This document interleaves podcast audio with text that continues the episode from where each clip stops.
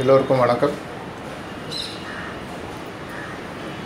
லாலாஜியோட காலத்தில் அந்த சம காலத்தில் பார்த்தீங்கன்னா ஒரு மேல் நாட்டில் ஒரு பெரிய ஒரு தொழிலதிபர் வாழ்ந்துட்டு இருந்தார். அவருடைய பேர் வந்து ஆல்ஃப்ரட் நோபல் அப்படின்னு சொல்லி சொல்லுவாங்க. இந்த பேரை நீங்கள் நிறைய பேர் கேள்விப்பட்டிருக்கலாம். இவருடைய முக்கியமான தொழில் முதன்மையான தொழில் அவர் செஞ்சிட்டு இருந்தது பார்த்தீங்கன்னா வெடிமருந்து தயாரித்தல். இதுதான் அவருடைய மெயின் தொழில். அவர் வாழ்ந்த காலத்தில் ஒரு நாளைக்கு திடீர்னு லோக்கலில் இருக்கிற பத்திரிகையாளர்களுக்கு அவர் வந்து தவறி போயிட்டு ஒரு நியூஸ் போயிடுச்சு. அந்த காலத்துலாம் பார்த்தீங்கன்னா ஒரு பெரிய மனிதர் யாராவது போனாலும் இப்போ நடக்கிறது தான். அவருடைய வாழ்க்கையை பற்றி எழுதி பேப்பரில் போடுவாங்க. ஆங்கிலத்தில் ஆபிச்சுவரின்னு சொல்லி சொல்லுவாங்க. இனி கூட பார்த்தீங்கன்னா இந்து நம்ம ஊர் பேப்பர்லாம் கூட இதெல்லாம் வரும். பெரிய ஆளுங்களுக்கு போடுவாங்க. இது மாதிரி ஒரு பேப்பரில் வந்து ஒரு ப்ரெஸ் ரிப்போர்ட்டு அவரை பற்றி எழுதி போட்டுட்டார். பார்த்தாலும் அவருக்கு அந்த பேப்பர் கையில் கிடைக்குது. பேப்பர் எடுத்து அவருக்கு யாரோ கொடுக்குறாங்க. பார்த்தோன்னா ஒரு பயங்கரமாக அதிர்ச்சி. அதிர்ச்சி அவர் போன தகவல் கிடையாது. அவரே தன்னுடைய ஆபீஸ்வரை படிக்கிறாரு. ஆனால் அதில் எழுதப்பட்ட தகவல்கள் பார்த்தீங்கன்னா அவரை பற்றி அவ்வளோ மோசமாக எழுதப்பட்டிருக்கு. இவரால் தான் நீ உலகத்தில் இவ்வளோ பேர் இறந்துட்டுருக்காங்க இவ்வளோ போர் நடக்குது. அத்தனை போர்லேயும் இவர் தயாரிக்கிற வெடிகுண்டு மருந்து தான் போய் உபயோகித்து எவ்வளோ பேர் போயிட்டுருக்காங்க அப்படின்னு அவரை பற்றி ஒரு ஒரு பேஜுக்கு போட்டு கீழ் கிழிச்சு எழுதிடுறாங்க அதை பார்த்தோன்னா அவருடைய வாழ்க்கையில் ஒரு பெரிய ஒரு முதல்ல ஒரு கோபம் வருது. நம்ம எல்லாருக்குமே நம்மளை பற்றி யாராவது எழுதினா கோவம் வரும் இல்லையா? எல்லார் மனிதலையுமே நம்ம வந்து உத்தமர்னு நம்ம எல்லாருக்குமே நினைப்பு உண்டு. உலகத்திலேயே சிறந்த மனிதர் எனக்கு நான் தான் உங்களுக்கு நீங்கள் தான் வெளியில் சொல்ல மாட்டோம். அப்புறம் யோசிக்கிறார். இந்த அளவுக்கு நான் வந்து யாரையும் ஒரு தெரியாத ஆள் மனதில் இவ்வளோ தாக்கத்தை நான் உருவாக்கியிருக்கேனே அப்படின்னு வருத்தப்படுறாரு. இந்த மாதிரி ஒரு எண்ணத்தை மாற்றி அமைக்கணும்னு சொல்லி என்னுடைய வாழ்வை நான் மாற்றி அமைக்கணும்னு சொல்லி அதுக்கப்புறம் வாழ ஆரம்பிக்கிறார். அவர் உருவாக்கினது தான் அந்த நோபல் பிரைஸ் அப்படின்னு சொல்லி சொல்லுவாங்க. இன்று வரைக்கும் வந்து உலகத்தில் இருக்கக்கூடிய ஒரு பெரிய அச்சீவ்மெண்ட் நான் என்ன பெரிய நோபல் பிரைஸ் வாங்கிட்டேன் அப்படின்னு கேட்பாங்க. நடிப்புக்கு ஒரு ஆஸ்கர் மாதிரி ஒரு எக்கனாமிக்ஸ்லேயோ ஃபிசிக்ஸ்லேயோ கெமிஸ்ட்ரிலேயோ இதில் வந்து நோபல் பிரைஸ் வாங்குறதுன்றது ஒரு பெரிய வாழ்க்கையில் ஒரு பெரிய ஒரு சாதனை. தன்னுடைய வாழ்க்கையை அவர் மாற்றி அமைச்சார். நம்ம வாழ்க்கையில் கூட நம்ம எல்லாருக்குமே குறிக்கோள்கள்னு சொல்லியிருக்கோம் குறிக்கோள்கள்னு எடுத்தோம்னா நம்மளுக்கு இரண்டு விதமான குறிக்கோள்கள் நம்ம வாழ்க்கையில் அமைக்க முடியும். நம்ம பிறந்ததுலேருந்து நமக்கு சொல்லி கொடுக்கப்பட்டது நம்ம நம்ம குழந்தைகளுக்கு சொல்லி கொடுக்கறது எல்லாமே பார்த்திங்கன்னா அடைதல் சம்மந்தப்பட்ட குறிக்கோள்கள். ஆம்பிஷன் அப்படின்னு சொல்லி சொல்லுவாங்க. ஆம்பிஷியஸ் குறிக்கோள்கள் அப்படின்னு சொன்னால் அடையிறது.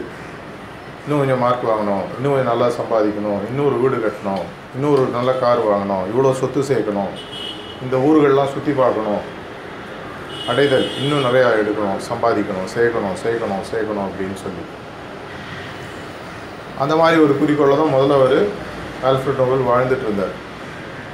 ஆனால் இந்த ஒரு திடுக்கிடும் இந்த மாதிரி ஒரு செய்தியை படித்தவுடனே அவருடைய வாழ்க்கையில் ஒரு மாறுதல் வந்தது. அவர் இந்த ஆம்பிஷன் கோல்லேருந்து ஆஸ்பிரேஷன் கோல்னு தன்னுடைய குறிக்கோள்களை மாற்றிக்கிறார் ஆஸ்பிரேஷன் குறிக்கோள்னு சொன்னால் இது மாதிரி ஆகுதல். உலகத்தில் இருக்கிறவங்க அத்தனை பேர் என்னை பற்றி பேசணும் அப்படின்னா அது ஒரு ஆஸ்பிரேஷன் கோல் இந்த தலைவர் மாதிரி யாருன்னா ஒரு ஆஸ்பிரேஷன் கோல் நம்மளுடைய சகஜ மார்க்க ப்ராக்டிஸில் இருக்கிறவங்களெல்லாம் நம்மளுக்கு இருக்கிற ஒரே ஒரு ஆஸ்பிரேஷன் கோல்னால் மாஸ்டர் மாதிரி ஆகும். அப்படின்ற கோல் இருக்கான்னு தெரியாது. இருந்ததுன்னா நல்லாயிருக்கும் இந்த கோலை நோக்கி அமையணுன்றது நமக்கு தெரியும். ஆனால் அவர் வாழ்க்கையில் இருந்தபோது அவர் அமைச்சிட்ட குறிக்கோள்னு பார்த்தீங்கன்னா உலகம் என்னை பற்றி பேசணும் நல்ல விஷயத்தை பற்றி பேசணும் அப்படின்றத அமைச்சு அதை நோக்கி வாழ ஆரம்பிக்கிறார். அந்த காலத்தில் அவை பிராட்டி சொல்லிட்டு போன மாதிரி அரிது அரிது மானிடராய் பிறத்தல் அரிது அப்படின்னு ஒன்றுனா வரும். அதில் ஒரு தடவை அதை மாஸ்டர் சொல்லி கடைசியாக சொன்னார். அப்படி இருந்ததுக்கப்புறம் ஒரு உன் வாழ்க்கையில் ஒரு குருநாதரை சந்தித்தல் அரிது. அந்த குருநாதரை சந்தித்ததுக்கப்புறம் அவரை குடிச்சிட்டு அந்த குறிக்கோளை போய் அடையிறது அப்படின்ற மாதிரி ஒரு டாக்கில் ஒரு தடவை பேசினார். நம்மலாம் நிறைய பேர் இந்த சஹஜ்மார்க்க பயணத்தில் இருந்தாலும் எவ்வளோ பேருக்கு இந்த குறிக்கோளில் ஒரு தெளிவு இருக்குன்றது எப்பவுமே எனக்கு ஒரு ஒரு கேள்வியாக தான் இருக்கும். இதை எப்படி கண்டுபிடிக்கிறது அப்படின்னு சொல்லி பார்த்தீங்கன்னா மாஸ்டர் எப்பவுமே சொல்வார் உங்களுடைய பேச்சும் செயலும் குறிக்கோளில் தெளிவாக இருந்ததுன்னா குறிக்கோளை பற்றி மட்டும்தான் நீங்கள் பேசுவீங்க. குறிக்கோளை பற்றிய வார்த்தைகள் தான் உங்கள் வாயிலேருந்து வரும். குறிக்கோளை பற்றிய செயல்கள் தான் உங்கள்கிட்ட இருக்கும். உங்களுடைய பரிணாம வளர்ச்சி உங்களுடைய கேரக்டர் ஃபார்மேஷன் எதுவாக இருந்தாலும் உங்களுடைய குறிக்கோளில் தெளிவு இருக்கா இல்லையான்றது நீங்கள் பேசுகிறத வச்சு நீங்கள் பழகிறத வச்சு கண்டுபிடிச்சிடலாம். ஒன்றும் இல்லை இப்போ நம்ம இந்த செஷன் முடிஞ்சோன்னு உங்களுக்கெல்லாம் ஒரு சிற்றுண்டி ஏற்பாடு பண்ணியிருக்காங்க. எல்லோரும் சாப்பிடும்போது எல்லோரும் என்ன பேசுகிறாங்கன்றதை நீங்களே கவனிங்க. நீங்கள் எதை பற்றி பேசுகிறீர்கள் அப்படின்றது தான் உங்களுடைய எண்ண அலைகளை மாற்றி அமைக்கிறது. எதை பற்றி நீங்கள் தொடர்ச்சியாக பேசுகிறீர்களோ எதை பற்றி நீங்கள் தொடர்ச்சியாக சிந்திக்கிறீர்களோ இதுவே உங்களது எண்ண அலைகளை மாற்றி அமைத்து அதுவே உங்களை குறிக்கோளை நோக்கி போகிறது வெறும் மேக்ஸிமம் த்ரீயோ மேக்ஸிமம் ஃபோரையோ எழுதி வச்சு படிக்கிறதுனால நம்ம குறிக்கோள் அமையிறது கிடையாது. ஆத்மார்த்தமாக உள்ள அந்த குறிக்கோள் இறங்கி இந்த பனை மரத்தில் பனை மரத்தில் அடித்த ஆணின்வாங்க அப்படி போய் பதிஞ்சதுன்னா அது கெட்டியாகும் அப்படியே நீங்கள் எடுக்க முடியாது அப்படின்வாங்க அந்த அளவுக்கு மாறி அமையாத வரைக்கும் குறிக்கோளை நமக்கு தெளிவு இல்லைன்றது ஒரு விஷயம். இது நீங்களே ஒரு சுய பரிசோதனையாக யோசிச்சு பாருங்க. என்னுடைய குறிக்கோள் இருப்பதற்குள் உயரிய குறிக்கோளா? இல்லை நான் சேல்ஸ் மார்க்கில் வெறும் ஒரு யாரோ ஒருத்தர் சொன்னாங்க. வந்தீங்கன்னா வாழ்க்கையில் ஒரு அமைதி கிடைக்கும். வாழ்க்கையில் ஒரு சந்தோஷம் கிடைக்கும். பிரச்சனைகள்லாம் அவ்வளோவா இருக்காது. பிரச்சனைகள் இருந்தால் கூட இந்த பின்னாடி இருக்கிறவங்கள்ட்ட எப்படி இந்த படம் வச்சுருக்கீங்களே அவங்கள்ட்ட சொல்லிட்டு அவங்க பார்த்துப்பாங்க அப்படின்ற எண்ணத்தோடு வரவங்க இருக்காங்க. தவறு இல்லை. என் வாழ்க்கையில் முதல்ல எல்கேஜி யூகேஜியில் படிக்கிற ஸ்டூடெண்ட்டுக்கு படித்து முடித்து ஒரு எம்ஃபில் பிஹெச்டி அதுக்கப்புறம் என்ன வரும்ன்றது அன்றைக்கி தெரியணுன்ற அவசியம் கிடையாது. ஆனால் போக போக தெரியும்.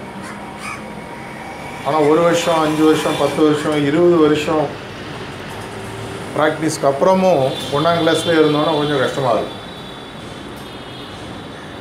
குறிக்கோளில் முதல்ல தெளிவு இருந்ததுன்னு சொன்னார். உங்கள் மனசில் நீங்களே கேளுங்க. இதுக்காக தான் டைரி எழுதுறதுலாம் மாஸ்டர் சொல்கிறார் என்னுடைய குறிக்கோளெல்லாம் தெளிவாக இருக்கு மாஸ்டர் மாதிரி ஆகணும். அவரோட ஒன்றாக வேண்டும். ஏன்னா மேக்ஸிமம்ஸ் இதெல்லாம் இருக்குது நம்ம எல்லோரும் படிக்கிறோம். புத்தகங்கள் படிக்காதவங்க யாருமே இல்லை. அதனால தான் புத்தக குழுன்னு சொல்லுவாங்க. புக்வம்னு ஆங்கிலத்தில் சொல்லுவாங்க. புக்குவான்னு பார்த்தீங்கன்னா அது எல்லா புத்தகத்துக்குள்ளேயும் போ எல்லாத்தையும் கடிச்சு துப்பி உள்ளே இறங்கிடும். ஆனால் அதுக்கு எதாவது புரியுமானா ஒன்றும் புரியாது. நம்ம நிறையா பேர் பார்த்தீங்கன்னா தினத்தந்தி தினகரன் ஹிந்து அது போல் மிஷன் புக்ஸை படிக்கிறவங்க நிறைய பேர் இருக்கு. ஏதோ படிக்க சொன்னாங்க அது போல் படிப்போம்.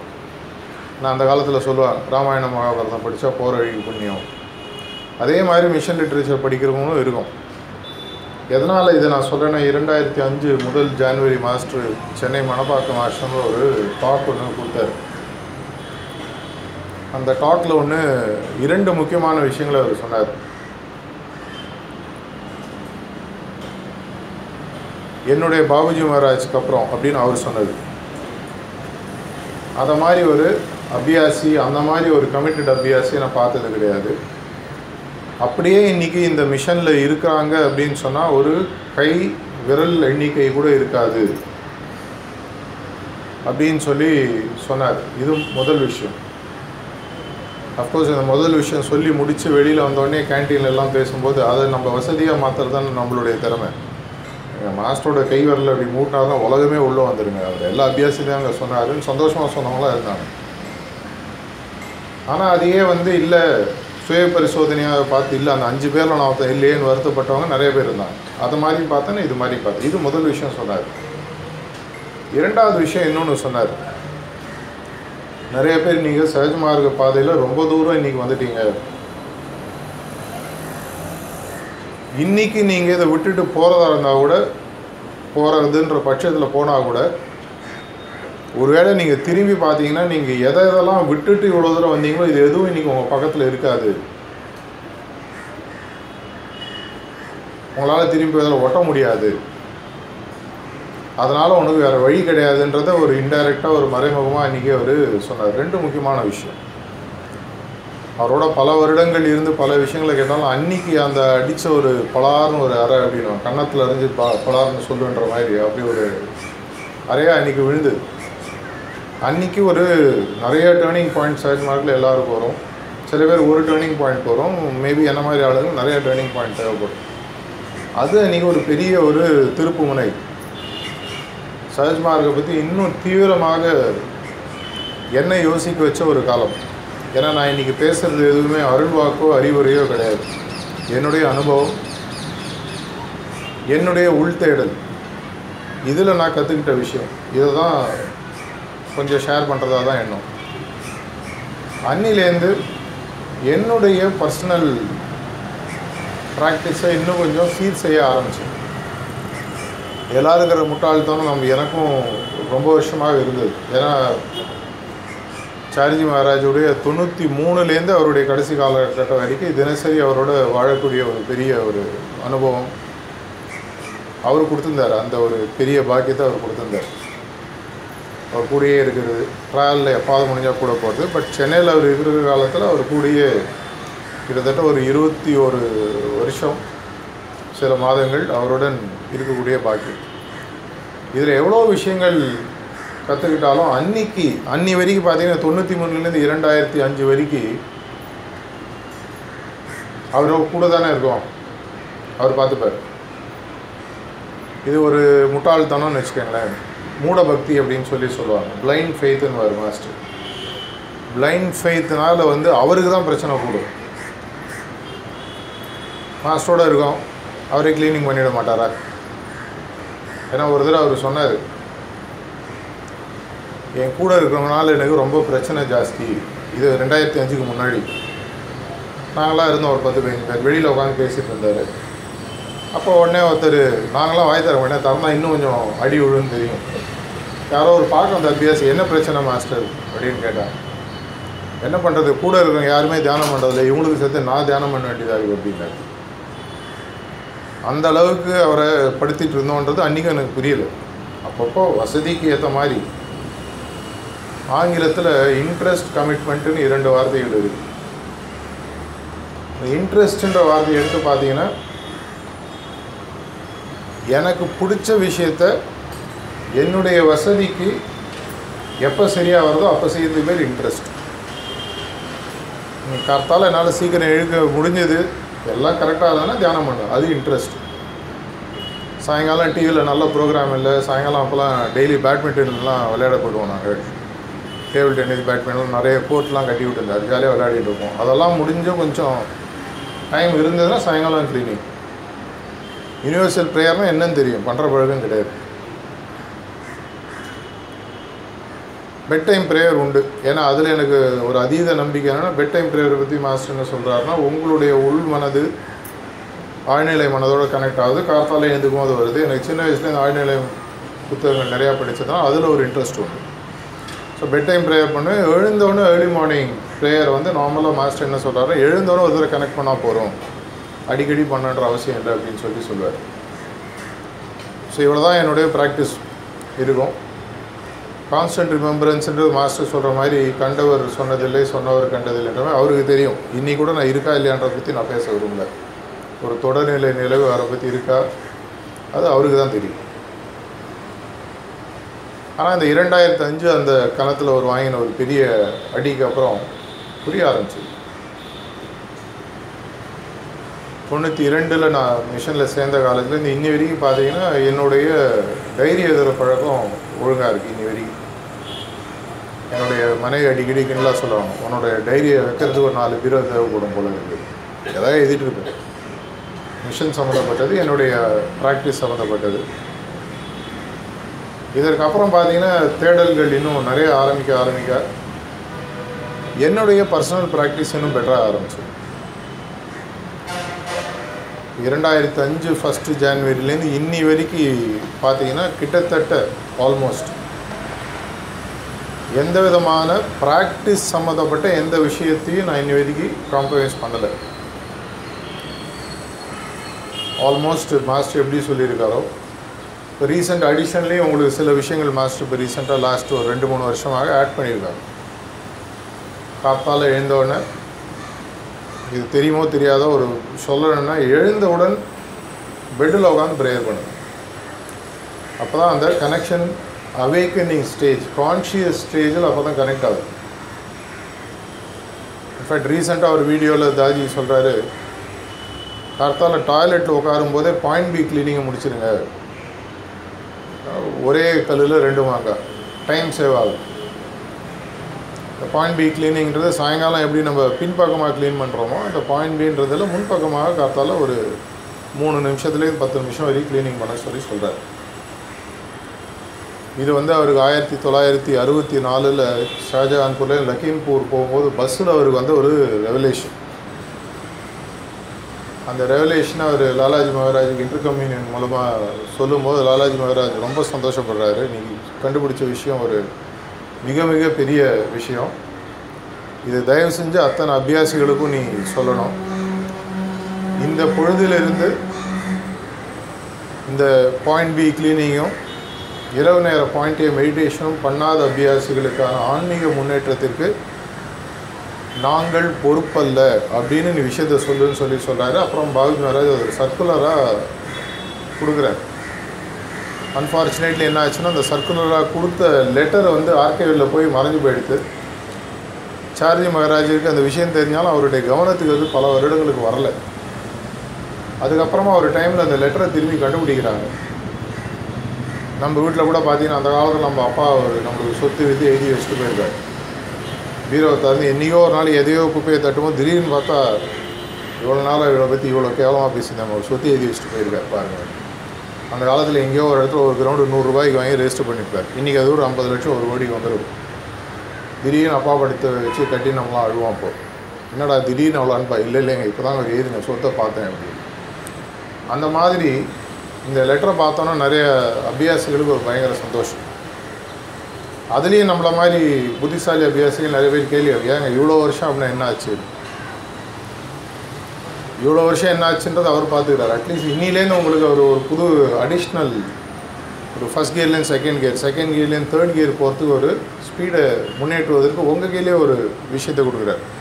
காத்தால் எழுந்தவுடனே கனெக்ட் பண்ணுறதுக்கு ப்ளேயர் முடித்தோடனே ஒரு பாயிண்ட் பி க்ளீனிங் மூணுலேருந்து பத்து நிமிஷம்.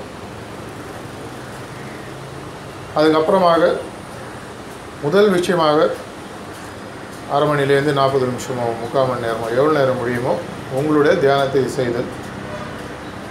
அதுக்கப்புறம் நம்மளுடைய தினசரி வேலைகளை அவருடைய நினைவில் செய்தல். அதுக்கப்புறம் சில சஜஷன்ஸ்லாம் அப்புறம் கொடுத்துருக்காரு. நேரம் கிடச்சா மேபி அப்புறம் இதை பற்றியும் பிரதர் சுப்பு சொல்லுவாருன்னு நினைக்கிறேன். சாயங்காலம் நம்மளுடைய அன்றாட வேலைகள் முடிந்தவுடன் வீட்டுக்கு வந்த முதல் வேலையாக அன்றைய சாயங்கால சுத்திகரிப்பு. அரை மணி நேரம் பண்ணால் உசிதம் அட்லீஸ்ட் ஒரு பதினஞ்சு நிமிஷம். இதற்கும் காரணங்களை அவர் அடிக்கடி ரொம்ப தெளிவாக இப்போது தாஜி அவருடைய டாக்ஸில் மாஸ்டர் சொல்லிகிட்ருக்கார் அதில் நம்ம என்ன மெயினாக பண்ணுறோம் காம்ப்ளெக்சிட்டிஸும் இம்ப்யூரிட்டிஸும் நம்மளை விட்டு பின்பக்கமாக புகை வடிவமாக போகிறது அப்படின்றது. எதற்காக காம்ப்ளெக்சிட்டிஸ் அண்ட் இம்ப்யூரிட்டிஸ் அப்படின்றத ஒரு டாக்கில் எக்ஸ்பிளைன் பண்ணார். ரெண்டு மூணு தான் எக்ஸ்பிளைன் பண்ணியிருக்காரு ப்ரிசப்டர் டாக்லையும் சரி அபியாசி டாக்லையும் சரி. இந்த காம்ப்ளெக்சிட்டின்றதான் நம்மளுடைய மனதில் இருக்கக்கூடிய இருக்கக்கூடிய பல குறைபாடுகள் குளறுபடிகள் இதெல்லாம். இந்த காம்ப்ளெக்ஸிட்டிஸ்லாம் நம்ம விட்டு போகும்போது போகும்போது நம்ம சிம்பிளாக மாற ஆரம்பிக்கிறோம். ரொம்ப ரொம்ப சாதாரணமான ஒரு கடவுள் நிலைக்கு வரக்கூடிய விஷயம் சிம்பிள்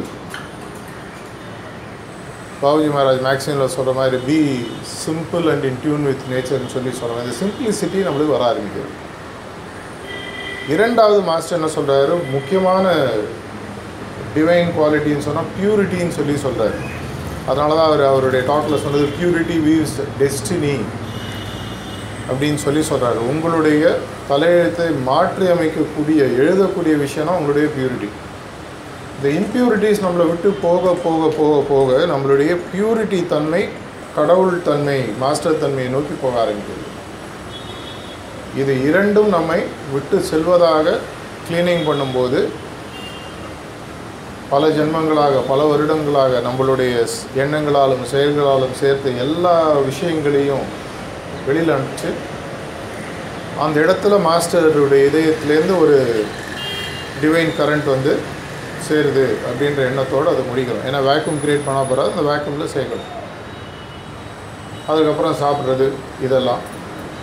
ஒன்பது மணிக்கு யாம் பெற்ற இன்பம் பெருகை வைகம்னு இந்த யூனிவர்சல் ப்ரேயர் ஒரு பத்துலேருந்து பதினஞ்சு நிமிஷம். இதே வெள்ளிக்கிழமையாக இருந்தால் அந்த யூனிவர்சல் ப்ரேயரோட சேர்த்து உங்களுடைய டைரெக்டான சிட்டிங் மாஸ்டர்ட்டேருந்து வாங்கினாலும் அப்படியே தொடர்ச்சி உட்காரலாம்னு சொல்லி சொல்கிறார் இந்த யூனிவர்சல் ப்ரேயர் முடிஞ்ச நேரத்திலிருந்து பெட் டைம் ப்ரேயர் வரைக்கும் நடுவில் இந்த பாயிண்ட் மெடிடேஷன் பண்ணணும்னு சொல்லி சொல்கிறார் திரும்பி ஒரு அஞ்சுலேருந்து பத்து நிமிஷம். முத முதல்ல பாபுஜி மகாராஜ் இதை இன்ட்ரடியூஸ் பண்ண போது பிரதர்ஸ் மட்டும் பண்ணால் போகிறோம் அப்படின்னு சொல்லி இன்ட்ரடியூஸ் பண்ணார். அப்புறமா அதை கொஞ்சம் மாடிஃபிகேஷனோட இப்போ வந்து பிரதர்ஸுக்கு சிஸ்டர்ஸுக்கு என்னன்றதை அவர் சொல்லியிருக்காரு. இது வந்து ஒரு செலிப்ரேஷன் இரண்டாயிரத்தி பதினஞ்சு ஜூலை மாதத்தில் ரெண்டாயிரத்தி பதினாலு ஜூலை மாதத்துலேயோ அந்த பர்த்டே போது இது ஒரு ஹேண்ட் அவுட்டாக எல்லாருக்கும் கொடுத்தாங்க. இன்றைக்கும் இதனுடைய தமிழாக்கம் எல்லா மொழிகளும் எல்லாத்தையும் இருக்குது இது எல்லாத்தையும் முடித்து படுக்கும் பொழுது அந்த ப்ரேயரை சொல்லி அந்த மீனிங்கில் மெடிடேட் பண்ணும்போது ஆட்டோமேட்டிக்காக உங்களுக்கு அந்த கனெக்ஷன் திரும்பி ரீ எஸ்டாப்ளிஷ் ஆகுது. அதுலேருந்து உங்களுடைய ஆழ்நிலை மனதில் உங்களுடைய குருநாதருடைய இதில் நான் ஒரு முக்கியமாக ஒரு தடவை மாஸ்டர் ஒரு நான் கேள்வி கேட்டேன். இந்த ஆழ்நிலை மனதுக்கான கனெக்ஷன் எதற்கு மாஸ்டர் தேவை? அப்படின்னு சொல்லி கேட்டபோது அழகாக ஒரு பதில் சொன்னார். பிறப்பு நம்ம கையில் இல்லை. இறப்பு எப்பொழுதுன்றது நம்ம யாருக்கும் தெரியாது. நம்ம தூக்கம் இல்லாமல் முழிச்சிட்டு இருக்கிற நேரத்தில் ஒருவேளை உயிர் போனால் டக்கு நம்மளுடைய மாஸ்டர் நினைவு வரத்துக்கு ஒரு சான்ஸ் இருக்குது ஆனால் இந்த தூக்கத்தில் ஒருவேளை உங்களுடைய உயிர் உங்களை விட்டு போகக்கூடிய நிலைமை வந்ததுன்னு சொன்னால் மாஸ்டர் வந்து ஒரு தடவை இந்த கேள்வி கேட்கும்போது அந்த அழகாக ஒரு பாயிண்ட் சொன்னார். உயிர் உங்களை விட்டு போகும்போது உங்களுக்கு இரண்டே ரெண்டு ஆப்ஷன் தான் இருக்குது ஒன்று நீங்கள் அவரை பார்த்து இருக்கீங்க இல்லை அவரை பார்க்காம இருக்கீங்க.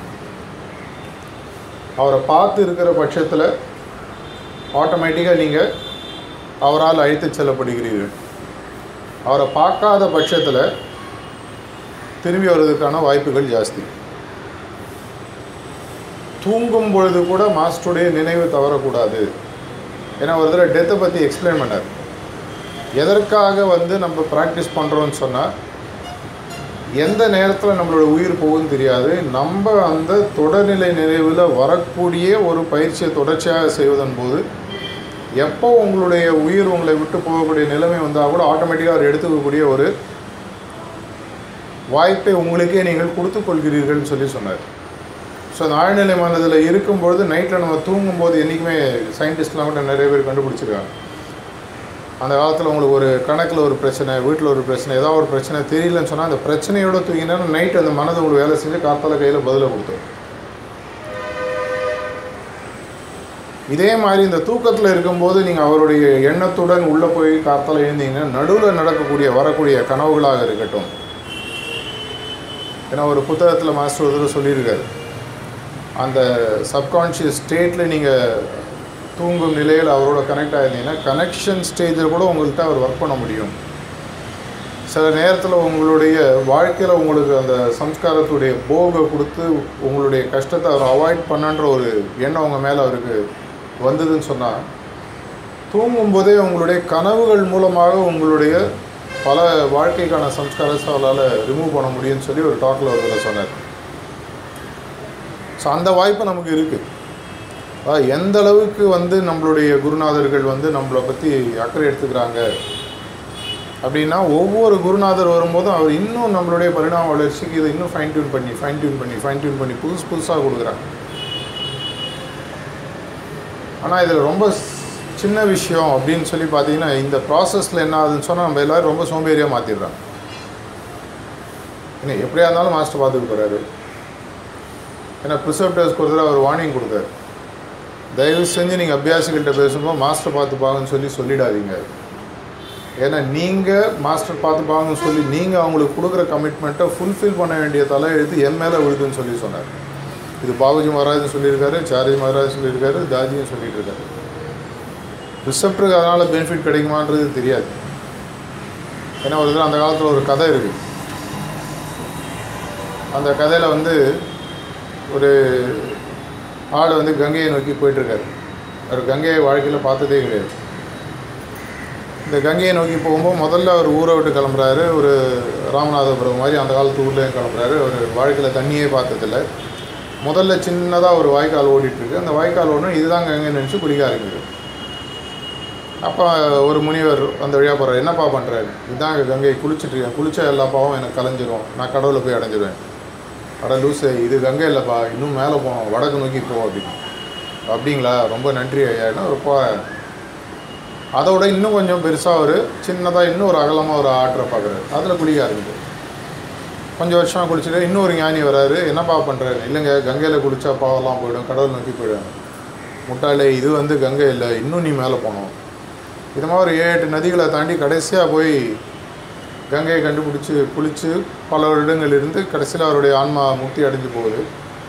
அதே காலகட்டத்தில் இந்த மற்ற ஏழு ஞானிகளும் இறந்து போகிறாங்க அங்கே மேலே போனோன்னே கடவுள் சொல்கிற நீங்களாம் திரும்பி போய் அடுத்த பிறகு எடுத்துகிட்டு வாங்க.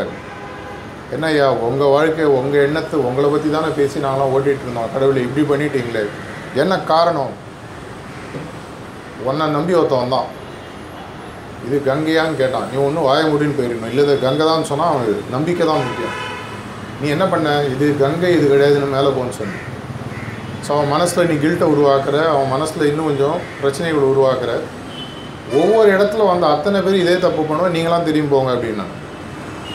அது மாதிரி ஒரு பிரச்சனை ப்ரிசப்டர்ஸ் எங்களுக்கு இருக்குது நாங்கள் எதையாவது தவறி போய் சொன்னோன்னா பிரச்சனை வந்து அபியாசிகள் கிடையாது ரிசப்டர்ஸுக்கு தான். நான் இந்த சொன்ன விஷயம் மாதிரி நம்மளை வந்து சோம்பேறி ஆக்குவதற்கு ரொம்ப வசதியாக ஏன்னா ஒரு கம்பெனியில் வந்து இந்த ஒரு பல வருடம் நல்லா நடந்த கம்பெனியை திடீர்னு அந்த கம்பெனியை மூடணும்னு சொல்லி முடிவு பண்ணிட்டாங்க. பல வருடங்களாக இருபத்தஞ்சி முப்பது வருஷம் இங்கெல்லாம் ஒரு பின்னின்னு ஒரு கம்பெனி கூட மூடினாங்க தெரிஞ்சிருக்கு. மூடும் பொழுது அந்த அதிகாரிகள் எல்லாரும் சேர்ந்து பேசுகிறாங்க நம்மளை நம்பி இவ்வளோ வருஷமாக ஒர்க் பண்ணிட்டாங்க. இவங்கள தடால்னு கம்பெனி விட்டு வந்துச்சா என்ன பண்ணுவாங்க? அதனால் இவங்களுக்கு ஒரு வருஷத்துக்கு மாதம் மாதம் சம்பளத்தை கொடுத்துடலாம். அதுக்குள்ளே அவங்க லைஃப்பில் செட்டில் ஆகி வேறு வேலை கண்டுபிடிச்சிட்டு போயிடுவாங்க. அப்படின்ற ஒரு நல்ல எண்ணத்தில் வந்து ஒரு மீட்டிங் போட்டு இது மாதிரி இருக்கக்கூடிய ஒரு மீட்டிங் போட்டு எல்லோரையும் வர சொல்லி இது மாதிரி ஒரு பிரச்சனைங்க கம்பெனியை மூட வேண்டிய நிலைமை வந்துச்சு. ஆனால் நீங்களாம் கவலைப்படாதீங்க. உங்கள் எல்லோரும் அடுத்த பன்னெண்டு மாதத்துக்கு மாதம் மாதம் சம்பளத்தை கொடுத்துருவோம். ஒருத்தர் பின்னாடி ஒரு யூனியன் லீடர் என்ன நாங்கள் என்னங்க அதுக்கு பண்ணோம்? ஒன்றும் பண்ணால் நாங்கள் வாரத்துக்கு ஒரு தடவை வந்து பத்திரிகை இந்த இதில் வந்து அட்டனன்ஸில் கையெழுத்து போட்டு போயிட்டீங்கன்னா போகிறோம் அப்படின்னு இன்னொரு யூனியன் லீடர் பின்னாடி எழுந்து வார வாரம் வாரம் வரணுமா? அந்த மாதிரி தான் நம்ம அபியாசியும். தினசரி தியானம் பண்ணோம். ஏன்னா மாஸ்டர் ஒரு தடவை சொன்னார். ஒருத்தர் வந்து கேட்டார் ஏதாவது ஷார்ட்கட் இருக்கா மாஸ்டர் சஹஜமார்க்கே ஒரு ஷார்ட்கட் தான்ப்பா. விஸ்வாமித்திரருக்கு இருபதாயிரம் வருஷம் கிடைச்ச ஒரு விஷயத்த இருபது முப்பது வருஷ பயிற்சி மூலமாக கொடுக்கக்கூடிய ஒரு விஷயம் அப்படின்னு பார்த்தீங்கன்னா பிரம்ம ரிஷியாக கடைசியில் ராஜ ரிஷியாகி பிரம்ம ரிஷியாக அவர் மாறுறார். அவர் இருபதாயிரம் வருடம் அவர் தியானம் பண்ணதாக சொல்லி சொல்லுவாங்க. அப்பேற்பட்ட தியானத்தினால் வரக்கூடிய பலனை ஒரு குருநாதனுடைய சப்போர்ட்டோட உங்களுடைய பயிற்சியினுடைய வேலை ரொம்ப ரொம்ப கம்மியாக இருந்தால் நம்மளுடைய மொத்த பயிற்சி பார்த்தீங்கன்னா ஒரு நாளைக்கு ஒன்றுலேருந்து ஒன்றே கால் மணி நேரம் இருந்தால் போதும். அவ்வளோதான் மொத்தம். இருபத்தி நாலு மணி நேரத்தில் அவருக்காக ஒதுக்கி வைக்கிறது ஒன்றுலேருந்து ஒன்றே கால் மணி நேரம். நமக்காக அவருக்காக. ஆனால் அதுக்கப்புறம் ஒரு முக்கியமான விஷயம் சொன்னார். சஹஜ் மார்க்லேயும் ஒரு ஷார்ட்கட் இருக்குது அப்படின்னு சொல்லி சொன்னார். அந்த ஷார்ட்கட் என்னன்னு சொன்னால் இரண்டு வழிகளை சொன்னார். ஒன்று மாஸ்டர் மேலே ஒரு அதீத அன்பு லவ்னு சொல்லி சொல்லுவாங்க உருவாகணும். இந்த அதீத அன்பு உருவாகணும் அப்படின்றது எல்லாருக்கும் சாத்தியம் இல்லை. அவ்வளோ ஈஸி கிடையாது.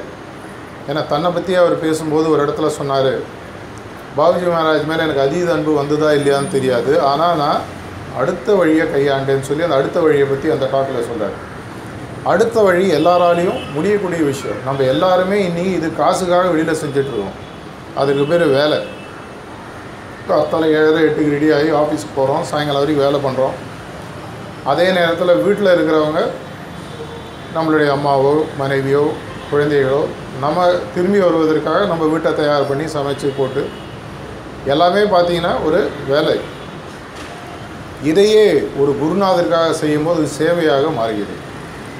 அந்த சர்வீஸை செய்ய ஆரம்பிக்கும் பொழுது உங்களுடைய பிரயாணத்தில் ஒரு ஸ்பீடு வர ஆரம்பிக்கின்றது என்னுடைய வாழ்க்கையில் நான் பார்த்த ஒரு பெரிய விஷயம். இந்த இரண்டாயிரத்தி அஞ்சில் டேர்னிங் பாயிண்ட்டுக்கு முன்னாடியிலேருந்தே நான் சர்வீஸில் ஒரு மிஷனில் ஒரு ரொம்ப ஆத்மார்த்தமாக இறங்கி பல வருடங்களாக செஞ்சுருக்கேன் செஞ்சிட்ருக்கேன் இதன் மூலமாக எனக்கு கிடைச்ச ஆன்மீக முன்னேற்றம் தான் எனக்கு தெரிஞ்சு ஜாஸ்தி. அரை மணி நேரம் கண்ணை மூடி உட்காந்து அதில் இருபத்தெட்டு நிமிஷம் ஏதோ மனசு ஓடி இந்த ஒரே ஒரு நிமிஷம் அந்த லயத்தில் இருந்து அந்த ஒரு நிமிஷத்தில் அவர் கொடுக்கறதுனால இவ்வளோ தூரம் முன்னேறி போகிறோமான்னு கேட்டிங்கன்னா கண்டிப்பாக எனக்கு தெரிஞ்சு இல்லை. ஆனால் அவருக்காக அந்த சேவையை செய்யும் பொழுது ஒரு குறிக்கோளை நோக்கி போவதற்கு பல வழிகள் இருந்தாலும் புத்திசாலி ஆனாலும் இருப்பதற்கும் குறுகிய வழி எதுன்னு சொல்லி பார்ப்பான் அந்த குறுகிய வழியில் கூட பார்த்தீங்கன்னா இருப்பதற்குள் வேகமான வாகனத்தை நம்ம எடுக்கணும். நடந்து போகலாம் சைக்கிளில் போகலாம் டூ வீலரில் போகலாம் காரில் போகலாம் ட்ரெயினில் போகலாம். உங்களுக்கு வசதி இருந்தால் ஃப்ளைட்டில் போகலாம். அதோட இன்னும் வேகமாக போனால் நீங்கள் சூப்பர் சானிக் ஃப்ளைட்ஸ் அதோட வேகமாக போனால் ராக்கெட்டில் போகலாம். ஆனால் இது அத்தனையிலுமே முக்கியமான விஷயம்னு பார்த்தீங்கன்னா வண்டி முக்கியம் இல்லை. வண்டியில் நீங்கள் போட வேண்டிய எரிபொருள் தான் முக்கியம். நம்மளுடைய சஹஜ்மார்களில் பார்த்தீங்கன்னா அந்த குறிக்கோளை நோக்கி வேகமாக போவதற்கு வண்டியை மாஸ்டர் கொடுக்குறாரு. வண்டியில் அவரே டிரைவராகவும் உட்கார்றாரு. ஆனால் அவர் ஒரே ஒரு விஷயம் தான் சொல்கிறார் இந்த எரிபொருளை தயவு செஞ்சு நீ கொண்டு வான்னு சொல்லி சொல்கிறார் டூ வீலருக்கு எரிபொருள் ஒன்று வேணாம். பெடல் போட்டு அமுக்கு அமுக்கு அமுக்குன்னு கஷ்டப்பட்டு. ஒரு புதுசாக சேர்ந்த ஒரு ஆன்மீகத்தில் புதுசாக சேர்ந்த ஒரு அபியாசி. பழைய அபியாசி கூட நிறைய பேர் அப்படியே தான் இருக்கலாம் ஒரு வேலை உங்கள் உள் மனசு கேட்டால் அதை சொல்லும். போட்டு கஷ்டப்பட்டு ஹார்ட் ஒர்க்குன்னு வாங்க இதை மேனேஜ்மெண்ட்டில் கேட்டிங்கன்னா ஹார்ட் ஒர்க் முக்கியமாக ஸ்மார்ட் ஒர்க் முக்கியமானா ஸ்மார்ட் ஒர்க் முக்கியம்னு சொல்லி சொல்லுவாங்க. வேகமாக போகணும். இருப்பதற்குள் ஃபாஸ்டஸ்ட் ரூட்டு அப்படின்னா ராக்கெட்டில் போகக்கூடிய வழி. ராக்கெட்டில் போகணும்னு சொன்னால் ராக்கெட் அவரே கொடுக்கறதுக்கு தயாராக இருக்கார். ராக்கெட்டில் உட்காந்து ராக்கெட்டை ஓட்டுவதற்கு தயாராக இருக்கார். ஆனால் அது போடக்கூடிய எரிபொருள் வேறு. அதில் இருக்கக்கூடிய ப்ரொப்பல்லன்ஸ் வேறு. அது உங்களுடைய சர்வீஸ் மூலமாக மாறுதுன்னு சொல்லி சொல்கிறார் இது அவரால் கூட ஒன்றும் பண்ண முடியாது. உங்களுக்கு உதவி பண்ணதற்கு தயாராக இருக்கார். வாசலில் எட்டி பார்த்தீங்கன்னா எல்லா வண்டியும் உங்கள் முன்னாடி நிற்குது எந்த வண்டியில் ஏறி உட்காந்து குறிக்கோளை நோக்கி நீங்கள் போக போகிறீங்கன்ற முடிவை நீங்கள் எடுக்கணும். அந்த முடிவை எடுத்ததுக்கப்புறம் அந்த எரிபொருள் எதுன்றதை நீங்கள் எடுக்கணும். அந்த எரிபொருளுக்கான வசதிகள் இன்றைக்கி மாறுவதற்கு நிறைய வாய்ப்புகளை நம்மளுக்கு கொடுத்துருக்காரு. இந்த ஹார்ட்ஃபுல்னஸ் மூமெண்ட்டுன்றது ஒரு காலத்தில் வந்து ரொம்ப ரொம்ப ரகசியமாக இருந்த விஷயங்களை கொஞ்சம் ஓப்பன் பண்ணி கொஞ்சம் ஓப்பன் பண்ணி கொஞ்சம் ஓப்பன் பண்ணி எப்படி ஒரு ராமானுஜர் வந்து தனக்கு கிடைச்ச விஷயத்தை தன்னுடைய மண்டை வெடித்தாலும் பரவாயில்லன்னு தன்னுடைய குருநாதரனுடைய சாபத்தையும் எடுத்துகிட்டு கோயில் மேலேன்னு உலகத்துக்கே அது உண்மையை சொல்கிறாரோ அந்த மாதிரி நீங்கள் ஹார்ட்ஃபுல்னஸ் மூமெண்ட்டை உலகத்துக்கு ஃபுல்லாக சொல்லுங்கன்னு சொல்லி நம்மளுடைய தாஜி சொல்கிறார் எழுநூற்றி இருபத்தஞ்சு கோடி மக்களுக்கு அது போய் என்னுடைய வாழ்க்கையில் போய் சேரணும் அப்படின்ற ஒரு எண்ணத்தில் அவர் இருக்கார். அப்படின்னா நம்மளால் கண்டிப்பாக முடியும். ராமர் பாலங்கட்டமாக அணியில் ஒரு சின்ன வேலையை செஞ்சாலும் அதுக்கு ஒரு பரிசு. இன்றைக்கு அது முதுகில் இருக்கக்கூடிய மூணு வரின்னு சொல்லி சொல்லுவாங்க. ஜிஎஸ்டி வரி இல்லை ராமர் போட்ட மூணு வரி. அதே மாதிரி உங்களுடைய பாதையில் நீங்கள் வேகமாக போவதற்கு மாஸ்டர் தயாராக இருக்குது ஹார்ட்ஃபுல்னஸ் மூமெண்ட்டை பற்றி நான் ரொம்ப சொல்லணும்னா எல்லாருக்கும் தெரியும். இதில் வேலை செய்வதற்கு நீங்கள் அத்தனை பேருக்கும் நீங்கள் ஹவுஸ் ஒய்ஃபாக இருந்தாலும் சரி படிக்கிறதா இருந்தாலும் சரி வயதானவராக இருந்தாலும் எல்லாருக்கும் வாய்ப்புகள் இருக்குது இது ப்ரிசப்டராக தான் இருந்து சர்வீஸ் பண்ணுன்ற அவசியம் இல்லை. ப்ரிசப்டராக இருந்தாலும் பரவாயில்ல. ஒரு நார்மல் வாலண்டியராகவும் செய்யக்கூடிய நிறைய வேலைகள் இருக்குது இந்த வேலையை நீங்கள் பிடித்து ஒரு சின்ன கதையை சொல்லி இந்த நான் இப்போ செய்ய இந்த செஷனை முடிச்சுக்கிறேன். பல நாடுகள் ஐரோப்பிய நாடுகளில் முக்கியமாக அமெரிக்காலாம் பார்த்தீங்கன்னா நீங்கள் வாழ்க்கையில் கால் வச்சு முன்னேறணும்னு சொன்னால் அது முன்னேறுவதற்கு முன்னாடி கண்டிப்பாக வந்து நீங்கள் அங்கே இருக்கக்கூடிய ஆர்மியில் மினிமம் த்ரீ இயர்ஸ் சர்வீஸ் பண்ணிடுங்க இது வந்து அத்தனை பேருக்கும் கட்டாயம். அந்த மூணு வருஷம் நீங்கள் சர்வீஸ் பண்ணலாம் உங்களுக்கு நிறைய பெனிஃபிட்ஸ் அவங்க கொடுக்க மாட்டாங்க.